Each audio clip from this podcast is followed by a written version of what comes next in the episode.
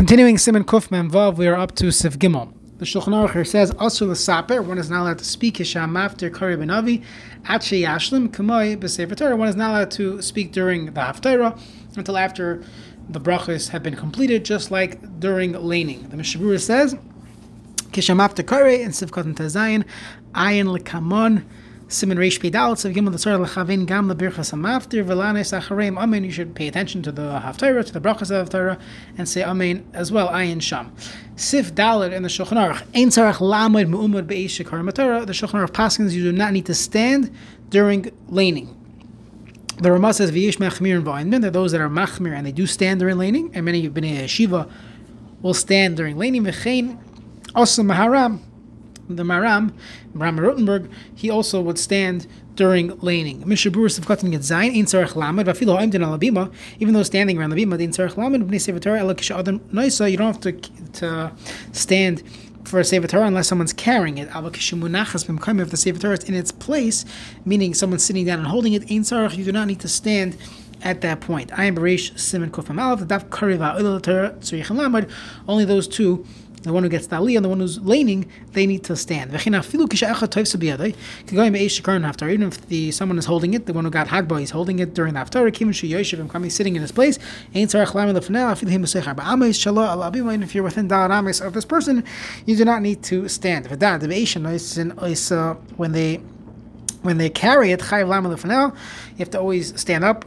When you're in front of it, unless it, until it gets closed from your eyes, there there's uh, you know groups, crowds of people, perhaps according to some poskim regarding hakafas, and it's not visible anymore until he reaches the place, which would be the bima or the the aran. Even to lean on something, asur. This smicha ki yeshiva, leaning on something is like sitting. So you have to stand when the sefer Torah is in motion, but when it's beyond your vision or it's in its place, you do not need to stand. So that's why the Shulchan Aruch paskins, there's no need to stand for laning. This is, again, for Ashkenazim. Even though he's saying it in the Shulchan Aruch, but the Shulchan Aruch doesn't necessarily hold this is true for the Svardim. These opinions regarding Kovid Sefer Torah, either way, you have to stand for Baruch Hu because it's tohu davar shebekdusha, so you have to stand for Baruch Hu. And this is what many people do. They would sit for the entire laning, but during Baruch Hu, they would stand for the davar shebekdusha. That's the shita of the Mechaber, the first opinion. However, the Ramah brings down v'yesh machmir and those that are machmir v'oindim. The ikr is like the first opinion that you do not need to stand v'cheinog, and that is the common minog. Even the Rabbi Rothenburg who stood, he held it's really mutter.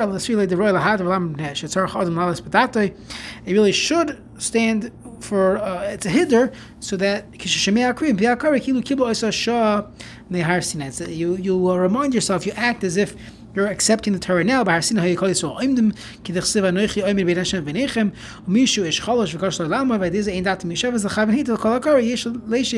someone is feels weak to pay attention, he's able to sit. A person is allowed to sit. So the way you see it, the typical split is that the Svardim all sit, the the, the Yeshiva Shechavra, the B'nei Yeshiva, they typically stand during laning, but the chasidim, most places they, they'll sit, not just because they go with the Shulchan Aruch, but it's brought down a pikabala not to stand specifically during laning. So most uh, chasidish shnibloch, by the Rebbe's, everybody sits during laning. There's a, the B'tzal Chachma has a tshuva regarding standing when everyone else is sitting or sitting when everyone else is standing, but usually most shuls, there's a yesh v'yesh, so it wouldn't be a problem of al tiyu yoishvin bein ha'oimdim, al tiyu oimdim bein ha'yoishvin. Okay, next. Now, either way, by the way, either way, if a person is sitting during laning, during the bracha, as we said, the Baruch Hu HaShem HaVayrach, Ashkenazim hold that as a davar shebekdusha, and you would have to stand for that. Siman Kufmem Zayin, Dine Glila Sevatora, the halachas of Glila Sevatora. So the Shulchan Aruch says, "Asur lecha sevatora aron b'lemetbachas." You're not allowed to touch the sevatora scroll without, you know, with, without anything covering your hand. When your hand is beer, without metpachas, without the covering of the sevatora. V'yesh armin duadin Shar Kisvei Kodesh. There are those that say the same thing. Same halacha applies to Shar Kisvei Kodesh, which l'chara would include mezuzos. The loynagu kain. The minig is not like that. We are meko. The toiv. Sorry. The Torah, the Hachmim, the Not the Yodav, the Sefer Torah, I feel by Hagav na Asur. We are machmir unless you washed your hands. So if a person knows he's going to be touching a lot of mezuzos, he should wash his hands first. Toiv lahachmir doesn't have to. It's toiv lahachmir. And by sevatora, even if you do wash your hands, it does not suffice. So let's see what this all means. Mishnah Brewer Sef Katan Aleph Aser lechoiz. The Gemara Aminon the Avar is then someone who's over on this nikba aram mitzvah, he gets buried naked from this mitzvah. If you held it and if you touched it and then read, you don't get the schar from reading it. If you you uh, held it to roll it or to be magia it, that would also be. You wouldn't get the schar for fixing it. Also, even just simply touching it is asur. When there's no pressing need, you have to sew it. You're, you're trying to fix it itself. If it's impossible, maybe you should wear gloves. But rashai, that will be mutter. In these situations, you should wash your hands first. There's no tzarach even by washing your hands. We are machmir k'moishim esayim haramah, as the Ramah says. Sevatar arim im al yedei im lo yedei beged hamafsik, without using a beged hamafsik. Many people take their beged of their talus, and they'll use it. During a uh, galila, that they do either before or after. Sometimes uh, the the uh, urea, the parchment starts bending, it starts uh, sinking. You want to make make it equal, so you lower it or lift it. Don't use your hands. You should take something in between. Additionally, when people get an aliyah, they have a minhag of kissing the sevatora. They use a talis or they use the gartel of the sevatora.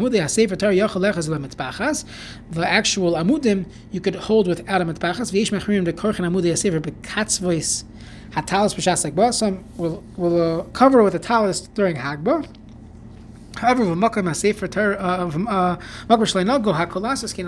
does that, don't try this at home.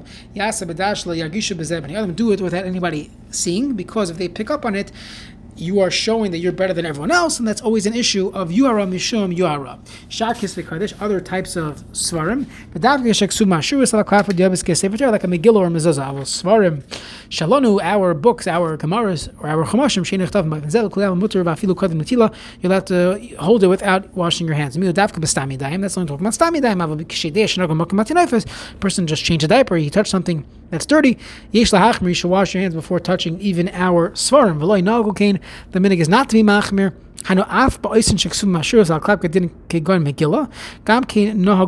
People just take out the megillah on Purim.